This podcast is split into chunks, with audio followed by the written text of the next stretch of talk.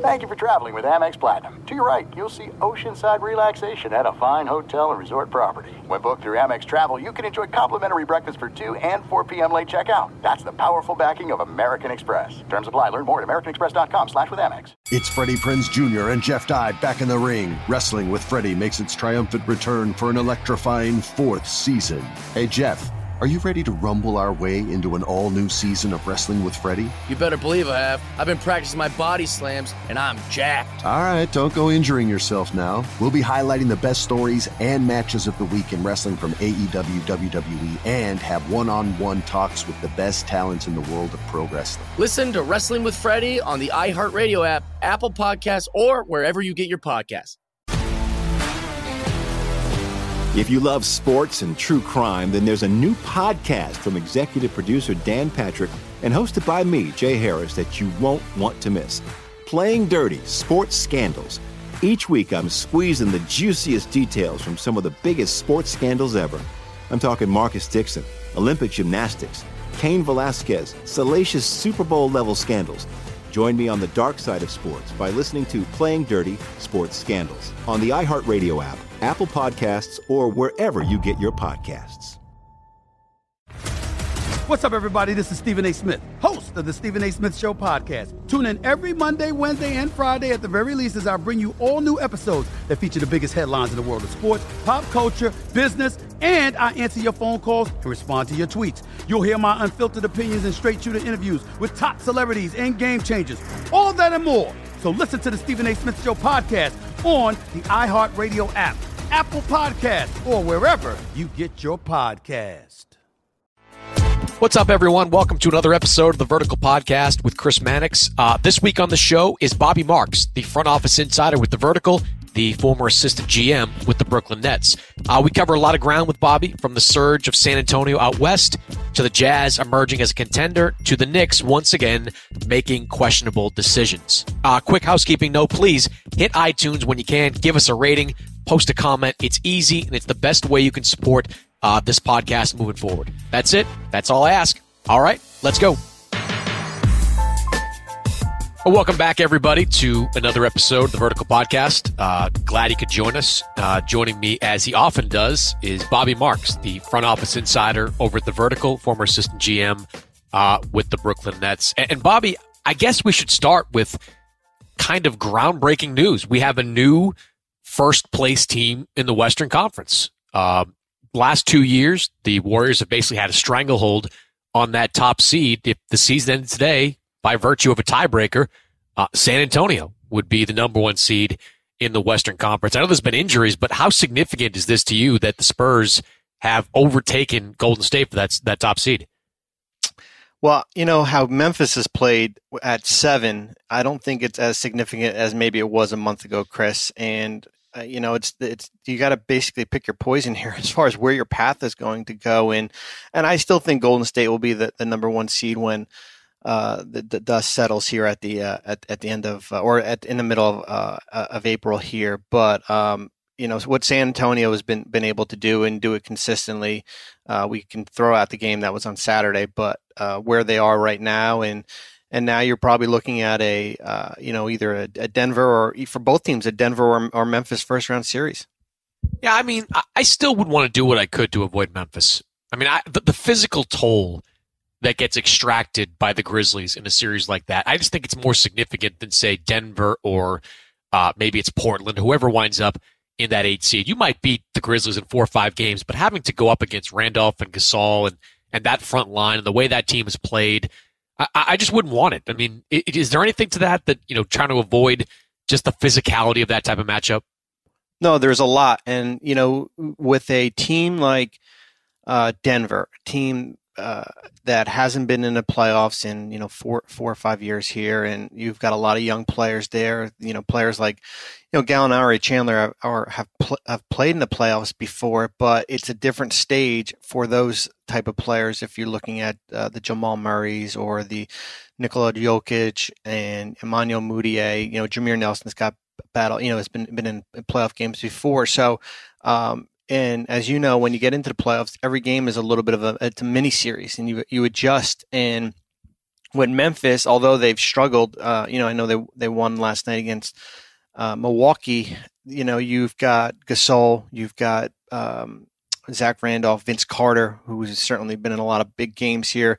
Parsons is, is likely going to be out. Mike Conley's been in a lot of big games. You you do have a first year coach in Dave Fizdale, um, but that but that is a team that has played together before uh, in the playoffs and, and has played well.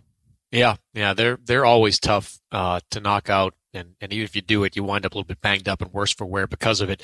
Uh, San Antonio, though, I mean, this has really been just a remarkable year for them. I mean, Tim Duncan retires. I think there was an expectation that you know even with the addition of Pau Gasol that they would take something of a step back. Duncan, you know, isn't what he used to be uh, or wasn't what he used to be with that team uh, last year, but he was still an inspirational leader. He was still uh, a defensive anchor uh, with that team. But you know they haven't skipped missed a beat at all. Is this just another kind of testament to you know Gregg Popovich's sort of next man up strategy? I mean, it's not even Gasol. It's it's Dewayne Dedmon right now, who anybody could have had at a certain point, stepping into that Duncan role and being a defensive anchor.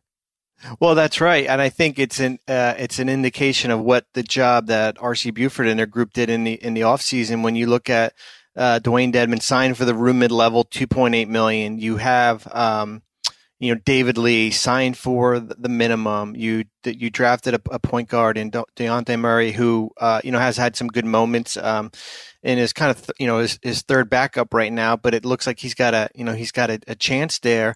Uh, you know Gasol is coming off the bench right now. Um, I mean, it's a solid pickup for. Uh, you know, for two years, uh, you know, Davis Bertans, second rounder, um, you know, another another player there. Uh, their depth is certainly uh, has certainly improved, and then you you factor in, you know, a player like Kawhi Leonard who's having you know an M- an MVP like season. You know what? I like Gasol with that second unit. I mean, they they started him for much of the season, but when he got hurt and came back, that's when he kind of assumed that second unit role, and I think that's best for them. I mean, they get enough offense from their starters with Aldridge when he's healthy, uh, Kawhi Leonard, uh, even the backcourt they get enough offense there. Having Gasol with that second unit going up against second tier centers and being kind of the focal point of that second unit, I think it's great. I mean, he can always play in the fourth quarter. You play the, you know, the best rotation you got in the fourth quarter, but having him available into the first, into the second to be that offensive hub, I think that helps them a lot. Well, and then when you have Tony Parker, you know, when he gets back, you put Patty Mills, who's played well, you know, from a starting standpoint. You put him at, uh, you know, with that second unit. Uh, we don't know the Lamarcus Aldridge timetable, so if if Aldridge is, is able to return by the time of the playoffs, then you shift David Lee, and that bench certainly becomes. Um, be, becomes a lot lot stronger, and I think that's where their their strength is. Is that you know you you can almost go ten deep with that team. Yeah, yeah. I mean, this is. I mean, it's it's once again a legitimate contender in the West. And and look, they're they are what they are in large part to Kawhi Leonard. And, and I know you had you know have Harden ahead of him in your uh, your mythical boat there. I I tell you what, Bobby, you know, three weeks ago I went all in on Kawhi Leonard. I mean, when this team was just still hanging there, solidly positioned as number two in the Western Conference. With all with the transition that they've had, you know, going away from Duncan and the development of Kawhi Leonard, who had 30 points again last night, coming off a head injury, comes sure. back and has 30 points, he's my MVP. I mean, I, defensively, we know what he does, but offensively, the steps he's taken this year, uh, yeah, t- to me, he's the best. He's, I mean, the best player this year in basketball. Flies under the radar every year, you know, Chris. I mean, he's only 25.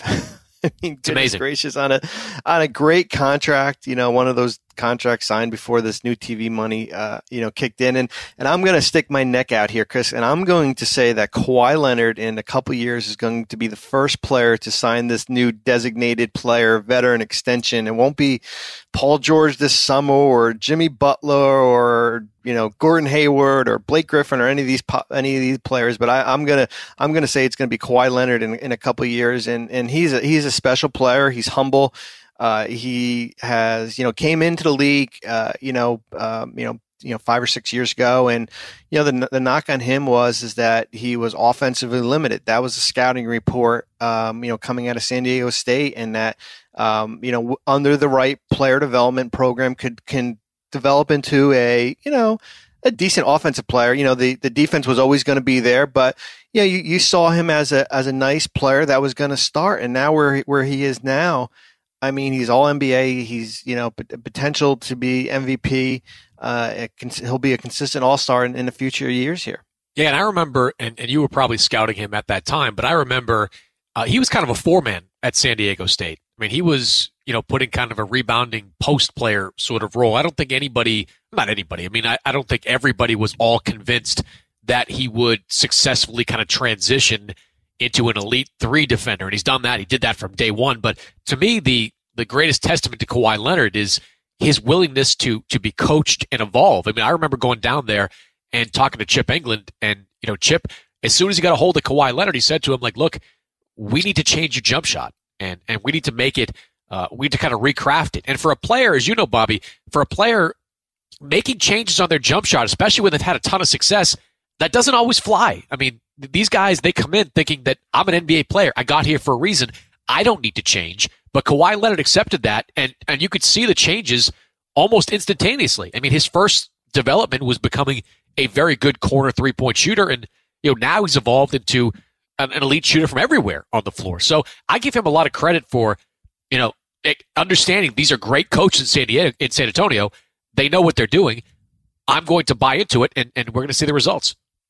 Chris, it's one thing to get drafted. It's another thing to to to you know figure it out and to buy into what your coaches or your player development staff is willing to do, and and to take your uh, you know your your game to another, another level because you know, you look at the kids maybe even this year who were drafted, you know, you know, come this June, there's going to be another 60 players coming in looking for jobs. And, and the window for your career, you, you have the choice how long you, you want to prolong your career. Do you want to be a guy who's just on a rookie contract and then maybe goes to Europe and floats around the D League? Or do you want to, do you want to have an impact here? And I think that's where you've, you've seen with, with Kawhi Leonard, he's been able to take on, on that challenge and, and to re, to basically recreate his shot. You know, is I mean, we see it in Charlotte with with Kidd-Gilchrist. That's been a, a work in progress yeah. f- forever. Uh, you know, down there, but you know, but for where he was picked, I mean, he was the 15th pick in the draft, Chris. I mean, there was so there was 14 teams that that bypassed him, and and I think I think that's where you go back to the draft. You know, if if you're able to do your work, uh, not just now in the NCAA tournament. I know we'll, we'll hear the hot names, but you know when these kids were in high school or at the McDonald's game or at the Nike Hoop Summit, and and to be, to follow the, the, these players for the last you know three or four years, you'll be able to find a player. Um, you know, as long as you kind of you know you know cross the T's here. Yeah, yeah, no question. And San Antonio, they've got themselves their next franchise player for the next 10 years. And, and who would bet against them that they won't find the next guy, you know, in the draft in the coming years as well? It's just what they do, uh, down there. All right. Let's, uh, let's move on from the Spurs here a little bit. And I want to look at, at a team you mentioned, uh, or a player you mentioned, Jimmy Butler in Chicago. The Bulls right now are, are not just losing Bobby, but they're getting their ass kicked on, on a regular basis. Just that, that nationally televised pasting they took in Boston uh, on Sunday. I mean, Fred Hoiberg has a mandate from uh, on high to to extend his rotation, play younger players, see what the Bulls have here. They're trying to figure out if they have anything in Cameron Payne, and the end result has been, you know, unhappiness, dissension uh, in that locker room. Uh, you know, what's the fallout here, Bobby? I mean, let's assume, and I think we could safely do this now, the Bulls don't make the playoffs. Uh, what's the, the, the fallout here? I mean, you know, Gar Forman, John Paxson, they seem to be safe. We know Bulls management is not keen on paying uh, coaches uh, to go away. They didn't like doing it with Thibodeau, and Fred Hoiberg has three years left on his contract. Does this ball boil down to a major a roster overhaul this summer for Chicago? Well, I would think it would have to be, and you know, you know my feelings. If if Fred Hoiberg were to go, I mean, I think you've got to basically, you know, uh, reconstruct that that front office there as far as who your decision maker maker is, because now we've got, you know, you're looking for a third third coach in the last, you know, seven years here. And Chris, I don't understand. You know, we're in mid mid March right now, and we're still trying to figure out what this team is. You get your head handed to you um, uh, Sunday night against uh, a Sunday afternoon against Boston. You you pl- you don't play in Nikola Mirotic. You DNP him. Then t- last night in Charlotte, you play him. He's got 20, you know, 24, 25 points. You you play, you know, Rondo 36 minutes. I mean, Jimmy Butler, 38. Last night you played to win. The night before you didn't. I, I don't I don't know what your goal is. Is your goal to make the playoffs? Is your goal to experiment with, with some of the young kids? Which which if I if it was me, that's the direction I, I would want to go in to, to, figure out what what do I have with with uh, Cameron Payne. I mean, you gave up McDermott and Taj Gibson in the second round pick for those guys, uh, or at least send a kid to the D League and have him play for your, your team in you know the, the Windy City Bulls there, and, and yeah. instead of having him play 11 minutes last night and, and shoot 0 for six. I mean, you've got to build the kid's confidence up. So I don't I don't know what this team is, you know, but it's it's funny though. But you know, if they made the playoffs could they be dangerous as a seven seed? I no. eight seed. I mean, you still got no. Wade and, and and I mean, it's like almost like fool's gold. It's like fool's gold here with this with this group here. And and my question will be, will, will, what Dwyane Wade will be will do? You know, he's got that big option, and I mean, and he won't make that up on the on the market. I don't think so. Twenty one million dollars, but does, the, would he want to stay and, and, and go through a rebuild, or is it even a is it even a rebuild? I mean, or is it a, a quick fix retool like we saw last summer? Well, I mean, first, I, I, if I'm like Cleveland, Boston, Washington, I would want to see Chicago because they can't shoot. And if you can't shoot, you're not to, I don't care how great your, your aging stars are or Jimmy Butler is, you're not to succeed. I mean, I, I just, I'm not a believer in the whole Bulls lightning in a bottle thing and, and it'll all kind of come together. They, they don't have consistent shooting. Mirotic has not been consistent. They traded away Doug McDermott. I don't think they're dangerous at all if they get into the playoffs. Um, as far as long term, though, I mean, to me, you know, you're right about Wade. He's he's kind of got a big decision to make uh, as far as his financial future goes. But Rondo's going to be gone. And now you have to kind of make a call here on Jimmy Butler because every year that passes, really every month that passes, he becomes less valuable. Uh, you're going to get less for him on the trade market. He, his value was probably at its peak in February when you know he's got two and a half years, uh, full years remaining on that contract, and the value will still be pretty high this summer. But I wonder, Bobby, are they going to regret not taking whatever the last offer was from the Celtics on Butler? Because, you know, now if Boston gets that number one pick, now Boston's in a position where they know Chicago's got to do something. And if I'm the Celtics, I'm not only saying we'll trade you number one, which is going to be Fultz, which everyone seems to believe is a is a lockdown kind of franchise type player.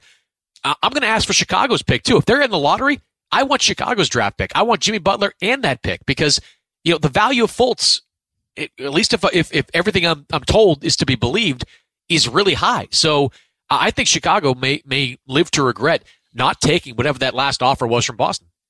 What I've learned is that the value of draft picks start to gain in, in momentum here. now we've got the NCAA tournament. Uh, you know, Fultz isn't playing. They, they lost in the, in the, in the Pac-12 there, but you'll have draft workouts. You'll have pre-draft camp you'll have a number next to that draft pick. So instead of that, you know, the Brooklyn pick, now it's going to be the number one overall pick or the number two overall pick.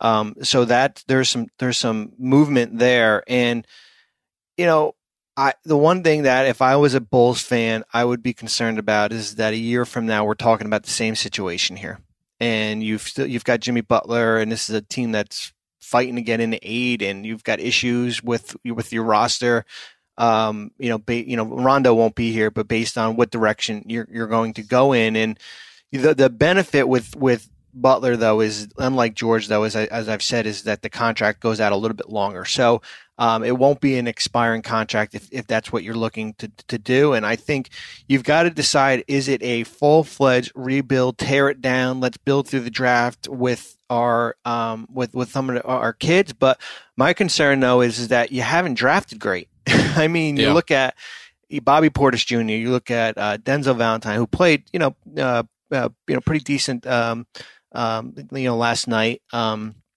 you look at, uh, you made the Jerian Grant trade. You got, um, you know, uh, you know, Robin Lopez in the trade. Uh, Lauvergne is a free agent. So, yeah, you know, Zipser has played pretty decently there. So you haven't, it wasn't like you've hit, hit on any of these, uh, the draft picks, the one guy you actually did draft, you traded was McDermott here. So, how confident are you that this management group can rebuild if it's going to go through the draft? Yeah, yeah, I, I agree with you. Um, I, I, just think something's got to give because you're right. It, the, the longer you keep Butler, um, you're you're more likely next year to kind of be stuck in that same status quo unless you're able to go out and get a major free agent. And I don't see that guy kind of either a available and b wanting to go uh, to sign up and play for Chicago right now. And at some point, Bobby, you've got Fred Hoiberg here, and you know how Fred Hoiberg likes to coach. Don't you have to go out and start to recruit players and, and, the, and the type of players that can play that style? I mean, Fred wants to play up and down. Over the last two years, seemingly all they've surrounded him with are guys that are better suited to play in the half court. I mean, at some point, if you are going to commit to Hoiberg being your coach, don't you have to go out and build a team around his strengths as a coach? And you missed the opportunity this past summer, Chris. When he got the job two years ago, you basically he inherited that roster. When you look at Derrick Rose and Noah, and um, you know it was it was basically a holdover from what what Tom Thibodeau had the previous year, and here was your golden opportunity to basically wipe it clean, put players around that fit his style, and you didn't. You didn't do it. You went out and got Rondo. You got Wade. Um, you know, you did the the Lopez trade, which I, I was a, a, fan of, and I still think you know Robin at that that salary is, is is good value here. But that's the direction you, went where you were afraid to to tear it down and and, and put the pieces around the coach. So obviously the coach was not a priority this summer when you put the roster together. It was more about trying to get into the seven or eight seed. Come on, if we're fooling ourselves. We thought this team was a was a championship level team.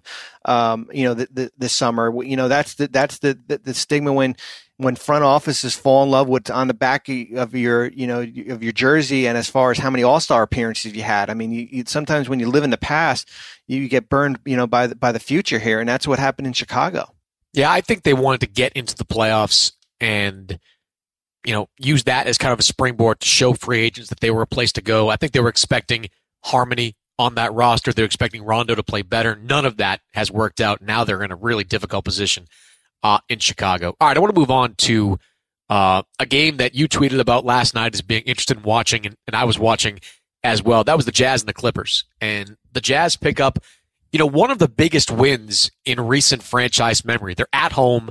They're playing the Clippers. I think they lost nine straight games at home uh, to the Clippers. But the Clippers right now, they're they're battling for that four slot in the uh, Western Conference. The Jazz go out and they get a win. And Gordon Hayward plays one of his best games of the season. They get a bunch of guys in double figures. You watched that game, Bobby. Was what kind of statement did the Jazz make in um, in that matchup? You know, it was interesting, Chris. In it, the statement that was made, and I got concerned when I'm watching the game down the stretch, and I'm thinking, do they have the players to close out? You know, because it was it was a playoff level game. Do you have the players to close out a game? You know, with you know with the lineup you had out there, and and you had uh, you know Rodney Hood hit a big shot, Joe Johnson hit a big shot, and I I was intrigued by the lineup that Utah had out there. You had uh, Johnson at the four, and you know, you and Gobert at at the five you know, you're kind of not that non-traditional lineup with with Joe there, but um, there is a lot of, and I, I, guess it's every team that the Clippers play. There's a lot of. We got a little bit chippy there um, with with uh, Gobert. He looks like he's like a lightning rod. Um, but I think that was a big statement win as far as um, for that Utah team to kind of hold on to that four seed to get home court. I think home court will be huge um, if if they get it because going on the road to Los Angeles, I I, I would be concerned as far, as far as them winning that series. But but I could see that that Utah team if if they do hold on the four, you know, beating this Clipper team in you know six games maybe. Yeah, really a confidence building win for a Jazz team that that I think has been brought along really well over the years. I mean they they started this rebuild a few years back. Dennis Lindsey you know, start to, you know, draft guys and, and sign guys and, and trade for guys.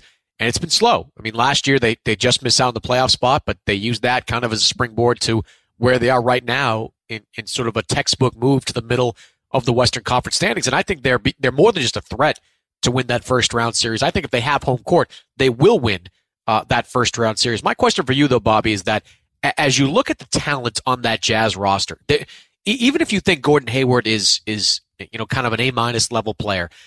Do they have enough talent to for this group to develop into a true championship contender? Not, you know, look, nobody's on Golden State's level right now, but you know, in the coming years, as they keep this team together and they all start to kind of grow into their mid to late twenties, do they have do they have enough talent there to develop as is, or do they need to add something else? Well, they do, and but the question will be when you talk about financials, if the financials come into it um, down the road here, how this team is is is going to be constructed, and as far as, and that's going to be an ownership decision as far as how much are you willing to pay to, to retain this this group here, and um, you know, with Hayward's free agency and, and, George Hill's free agency and the Hood extension, um, you know, Joe Ingles is a is a restricted free agent this, this summer here, but I mean, I, I'm I'm intrigued by this group here because I think they do have the staying power if if this team is is retained.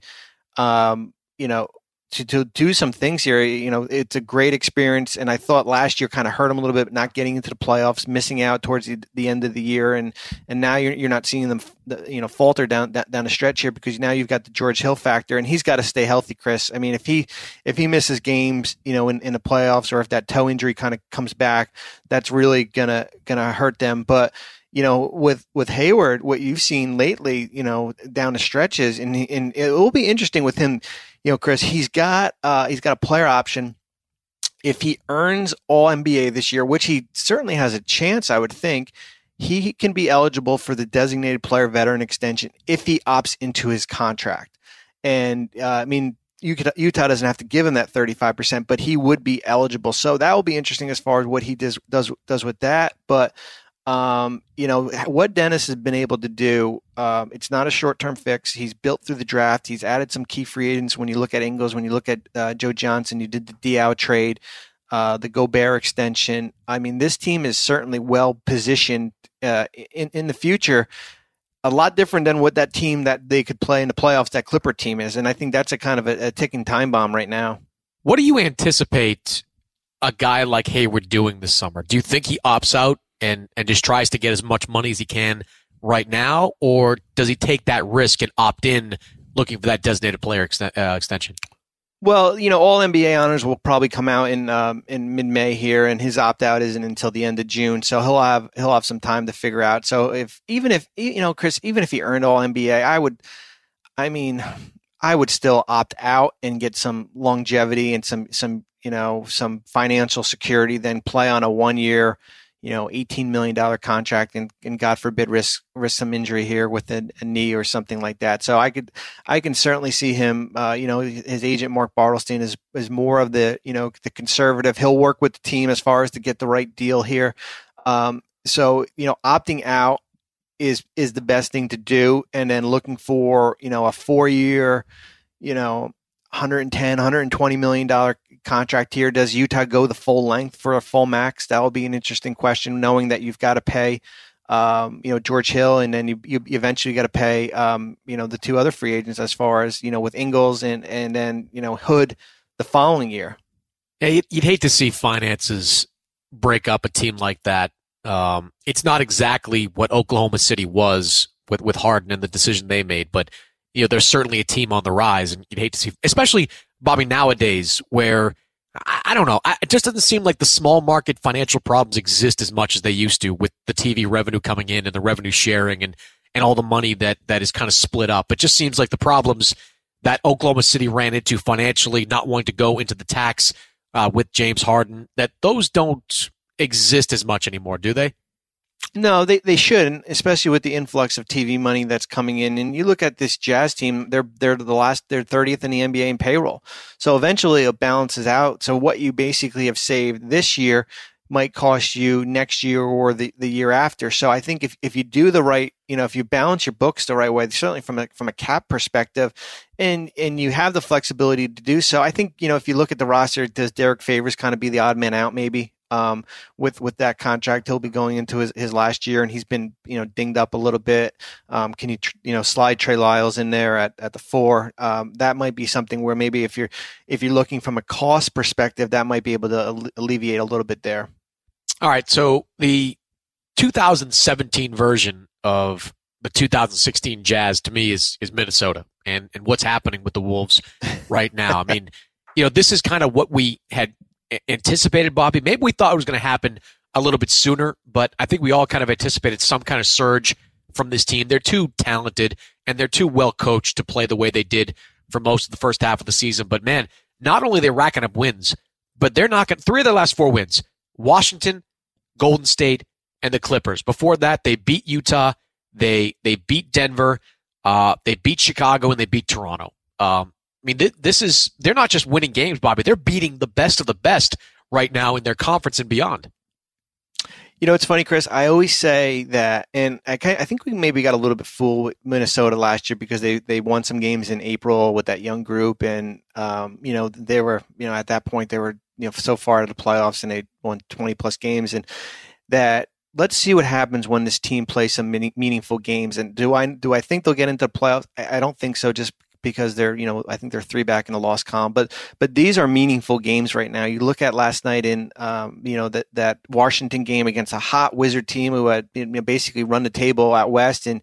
And to to be able to win that game, you've played really good basketball here, and, and let's see if this can springboard the last five weeks of the season into next year, where uh, Rubio has played really well. I mean, he was unbelievable last night, Chris. I mean, he had 20, I think 23 and 19. Karl-Anthony Towns has has been dominant. You've you've gotten some some help off off your bench here, and and that group there is, is there to stay. I mean, if you can get Zach LaVine back from from his injury, and you've got cap space so is that an appealing team for some of these free agents this summer? Because there's not going to be that mon- much money out there, Chris, from a from a, a, cap perspective. I think this is your window if you're Minnesota management to kind of to, to, jump all over that because eventually you've got the Wiggins and LaVine extension coming up. So so here is here's the time to kind of bolster the, this roster. But from where they were back in I think late November or early December when you kind of questioned their work ethic and you know maybe how hard they competed to where you know they are in, in mid March. I mean, has been um, you know they had to go through some growing pains here, but um, it's been a huge step. I, I, can't believe they almost traded Ricky Rubio. Like I, I can't Derrick believe Rose. I can't believe they were even. Th- I mean, however that deal was scuttled, you know, Minnesota, Thibs, Scott Layden, they should be thanking their stars because that would have been so stupid. I mean, Rubio is is a flawed player. He still can't shoot, which is beyond me why players with his kind of skill set haven't figured that out and, and developed that skill set at some point along the way. But I mean, he he is so much better for that team than Derrick Rose would be. I mean, Derrick Rose is a better individual scorer, but Ricky Rubio is you know does what he's been doing for the last few weeks, which is get guys involved. You know, be a playmaker. They've got enough guys that can score, Bobby. They need a passer, and that's what Ricky Rubio is. Chris, you don't give up 20, a 26 year old point guard who's got uh, you know, two more years left on his contract at good money because because you're going to see what this summer what's going to happen to Derrick Rose, and he's going to have a hard time finding a home. I mean, he can go to a team that it's it's a rebuild and and um, you know maybe make some money there, but to go to a playoff team, I think he's really going to have a hard time. And and if if uh, you know, and that would have been a home run for New York because they're going to be looking for a point guard this summer. But how Rubio has played, you know, certainly since the the All Star break has you know, I mean, he's still shooting at 40%, but, you know, it's funny. That's his career high. I mean, this year, you know, before that, it was, it was, it was, you know, 38 1, and he's almost right at it, you know, double double average, and, you know, almost had 10 points and nine assists per night. Yeah. I'm glad you mentioned Rose because that was where I was going to go next with uh, your New York Knicks and uh, where where they are right now. I mean, I, I thought New it York was. Knicks was in the 80s. yeah. I, I, I thought it was. I mean, the, first of all, they're bottoming out right now. They're they're terrible. They lost the Nets. Uh, what 15 games now under 500. Uh, again, another non-winning season uh, for for this team, uh, guaranteed. And, and, you got Kristaps Porzingis, the future of the franchise, that is you know not only expressing confusion, but it's almost like he's in this delirious state where he's quoting like FDR out there, saying like you know choppy seas make good sailors or whatever it is that FDR quote looks like. First of all, excellent of a Latvian player to be able to quote FDR. I mean, that's that caught me off guard, but you know, this team continues to to to baffle Bobby. They they're once again recommitted to the triangle, and with the way they're finishing this season, would it surprise you at all if Phil Jackson decides to make Jeff Hornacek the fall guy again, or make a coach the fall guy again here? It wouldn't, um, but you know that's there goes back to my philosophy then if the coach goes then you should go which probably won't happen when you're making you know 12 million dollars a year and yeah but think about how much money they're having to pay the coach and Derek Fisher I mean we're starting right, to add no. up here Bobby with the money they're paying out no you're right and eventually I know you know James Dolan gave that interview but when do you raise your hand here you know, it's almost like you're letting the inmates run the asylum here. It's like you're, you know, I always say like, you know, you give your keys, you know, you give your, let your kids stay home for the weekend. You come home and there's no windows and the roof has been like blown off the, you know, there, you know, they've had a party and you, you've ruined the place. And, and where this Knick team is now compared to where it was three years ago, it's, I mean, it's in terrible shape. The only the only saving benefit is that they have their lottery pick, and hopefully you can get a draft pick. Because if you don't, then you're going to have to figure out what your your um, your point guard position is. But I think when you look back at that loss on Sunday night to New York, it wasn't like they played all their young kids. You know, I mean, you played Anthony 36 minutes, Lee 38 minutes, Porzingis 33, Rose 37. So it wasn't like you intentionally tried tried to tank there, you basically just got beat by a Nets team who had been on a road for three three weeks there. So, I you know I don't know where this Knick team is going. I mean, the parts are back except for Rose. You've got to figure out you know if, if he's part of your, your future, which I, I would think you, you he isn't or he should he shouldn't be.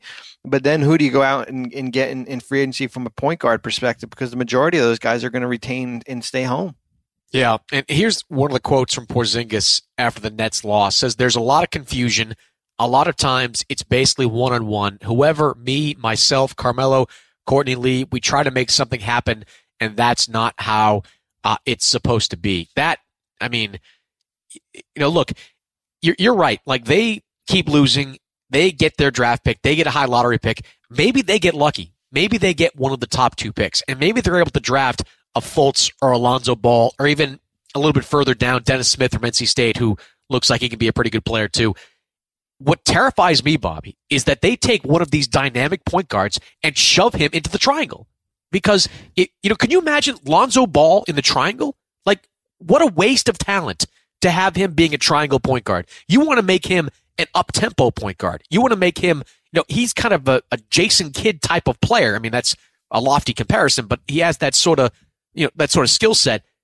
You know, my biggest fear with the Knicks is that they don't learn from their mistakes and they continue the triangle into next season and they put one of these great young point guards into a system that restricts them from being the players they could be.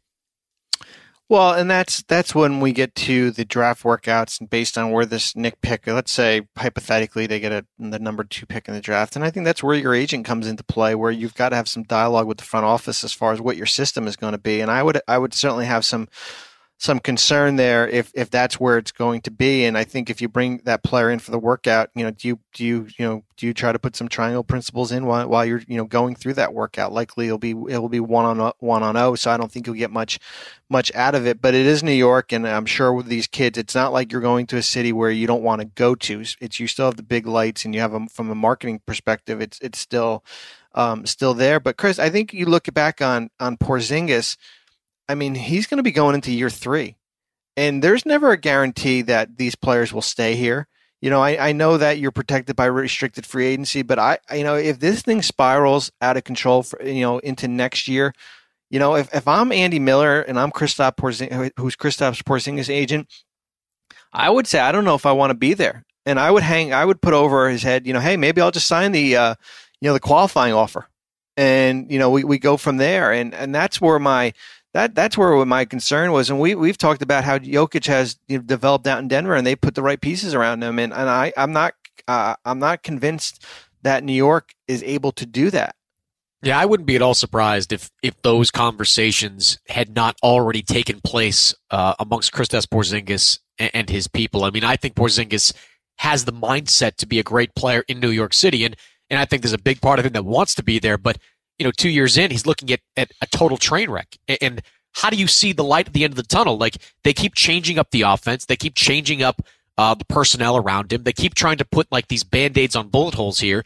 You know, if they go out this summer and do, you know, a lot of the same stuff, just try to sign veterans that'll get them into the playoffs, you know, what hope can there be? I mean, I guess the, the only hope and in the next best chance of, of appeasing Porzingis long term is to get that young point guard. All of a sudden, you've got a 21 year old point guard, a 20, 21 year old, uh, you know, power forward slash center in Porzingis.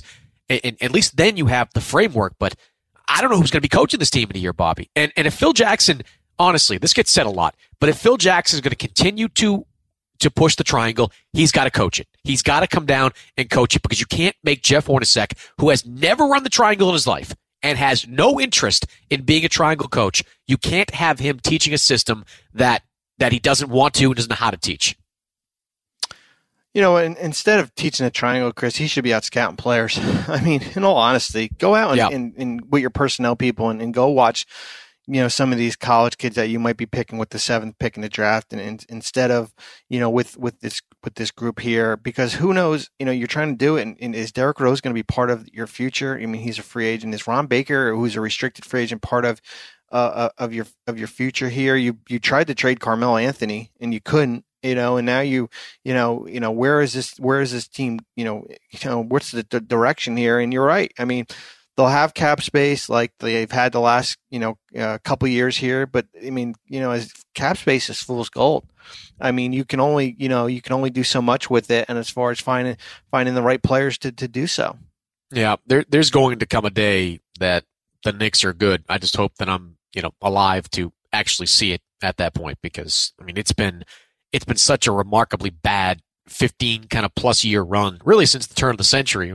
And that coincides with James Dolan taking over uh, as as the owner. And you know look at when I you know when you look at across sports at the teams that are in bad situations uh, the Washington Redskins right now in football bad ownership. Um, you know, Sacramento, who we've been talking about ad nauseum over the years. This is great that we don't have to talk about Sacramento anymore. Um, they're not a talking point right now with Cousins out of the mix. But you know, bad ownership situation, and the Knicks, bad ownership. I mean, you've you know, you you've had when you were in Brooklyn, that was a, a, a quirky kind of ownership group. But I don't know if I would have described them as a bad uh, ownership group. But I mean, this just I think speaks to the importance of having steady, stable ownership leading the way. I mean, you know, Peter Holt is regarded as the best owner kind of in the NBA. And, and there probably aren't 10 people listening to this podcast right now that could pick Peter Holt out of a lineup. They see him every June or every other June or whatever it is when he collects a championship trophy. And, and owners, owners that act like that are the ones that have success. Owners that act like, like Dolan and, and Dan Snyder in Washington and Vivek Ranadive in Sacramento, they just don't. Micky Arison. I mean, if you're going to yeah, follow another one. A, a, you know, a, a blueprint of how to do it, that's that's the guy to follow. You know, kind of lets his team do what they want. Um, you know, he signs a check, but he's got a front office in place with Pat Riley and Andy Elisburg and Adam Simon and that group. Uh, I mean, I mean, we don't even have to talk about the coaching staff there because that's like the magician there. I mean, what he's been able to do with that group. Yeah. Um, but you know, that's that's where you're. You know, if you're gonna uh, you know, follow a kind of a, a, blueprint. That's the, you know, that's the direction that you want to follow. And I always say, Chris, hey, I, I get it. You know, you don't get a handbook when you, when you take over one of these jobs and you basically kind of, you know, it's trial by error and you kind of learn on the fly here and stuff like that. But now we're in, you know, three years, you know, past and it's still the same issues. Yeah. Yeah. It's unreal how that keeps going. But, we'll see. We'll see what happens in the next couple of weeks and months as as the Knicks uh, season ends in the lottery, which is going to be a big day for them uh, moving forward. Uh, Bobby, I appreciate it, man. Thanks for taking some time to uh, join me here on the podcast. Thanks, Chris. That's it for this week's episode. My thanks to Bobby Marks for joining the show. A reminder, you can listen to archive Podcast at iTunes, TuneIn, Stitcher, really anywhere you can download podcast. If you have some time, post a comment, leave us a rating. I really appreciate it. And I'll see you next week. This has been a digital media production. Find your voice. It's Freddie Prinze Jr. and Jeff Dye back in the ring. Wrestling with Freddie makes its triumphant return for an electrifying fourth season. Hey, Jeff. Are you ready to rumble our way into an all new season of Wrestling with Freddie? You better believe I have. I've been practicing my body slams, and I'm jacked. All right, don't go injuring yourself now. We'll be highlighting the best stories and matches of the week in wrestling from AEW, WWE, and have one on one talks with the best talents in the world of pro wrestling. Listen to Wrestling with Freddie on the iHeartRadio app, Apple Podcasts, or wherever you get your podcasts. If you love sports and true crime, then there's a new podcast from executive producer Dan Patrick and hosted by me, Jay Harris, that you won't want to miss. Playing Dirty Sports Scandals. Each week, I'm squeezing the juiciest details from some of the biggest sports scandals ever. I'm talking Marcus Dixon, Olympic gymnastics, Cain Velasquez, salacious Super Bowl level scandals. Join me on the dark side of sports by listening to Playing Dirty Sports Scandals on the iHeartRadio app Apple Podcasts, or wherever you get your podcasts. What's up, everybody? This is Stephen A. Smith, host of the Stephen A. Smith Show podcast. Tune in every Monday, Wednesday, and Friday at the very least as I bring you all new episodes that feature the biggest headlines in the world of sports, pop culture, business, and I answer your phone calls and respond to your tweets. You'll hear my unfiltered opinions and straight shooter interviews with top celebrities and game changers. All that and more. So listen to the Stephen A. Smith Show podcast on the iHeartRadio app, Apple Podcast, or wherever you get your podcast. I'm Hannah Storm, and my new podcast, NBA DNA with Hannah Storm, chronicles my six decades in professional basketball. From growing up in the sport to becoming one of sports TV's first female broadcasters. Join me as I dig deep into the game's history, unearth some wild stories, and talk to my friends from the world of basketball, from Dr. J to Charles Barkley. It's been a wild ride, and now I get to take you with me. Listen to NBA DNA with Hannah Storm on the iHeartRadio app, Apple Podcasts, or wherever you get your podcasts.